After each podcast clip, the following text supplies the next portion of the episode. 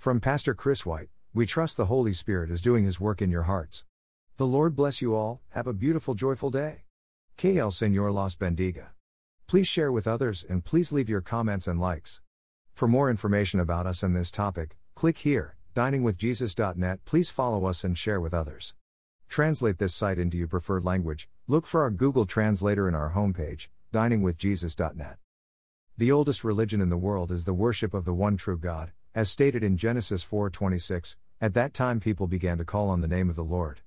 The name they called upon was Yahweh, Latinized as Jehovah.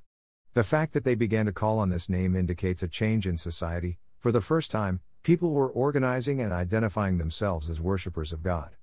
This happened during the lifetime of Enosh, Adam's grandson through Seth, about 250 years after the first couple was expelled from Eden.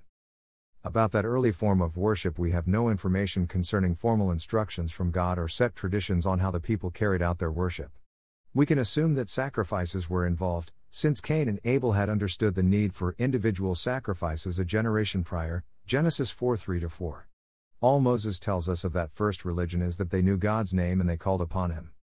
Satan corrupts and divides. It wasn't long before the pure religion of calling upon God's name was corrupted by idolatry and divided into literally hundreds of religions. By Noah's day, the name of God had been all but forgotten, and every inclination of the thoughts of the human heart was only evil all the time. Genesis 6 5. The next time we read of anyone calling upon God's name is in Genesis 12:8. That's when Abraham built an altar to the Lord and called on the name of the Lord. The oldest pagan religion for which we have evidence of an organized following is Egyptian. The Egyptian culture with its many gods was already well established by the time described in the latter part of Genesis and the book of Exodus.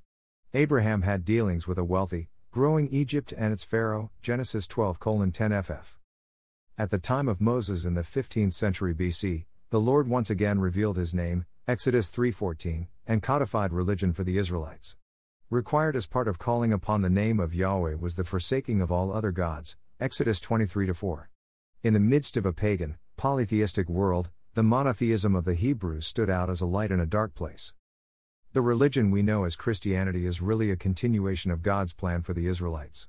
The gospel is the power of God that brings salvation to everyone who believes, first to the Jew, then to the Gentile, Romans 1:16.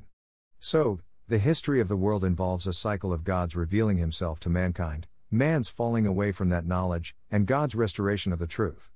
Tracing that line of truth all the way back to Genesis 4:26 and the promise of Genesis 3:15, one could even say that the worship of God in Christ is the world's oldest religion.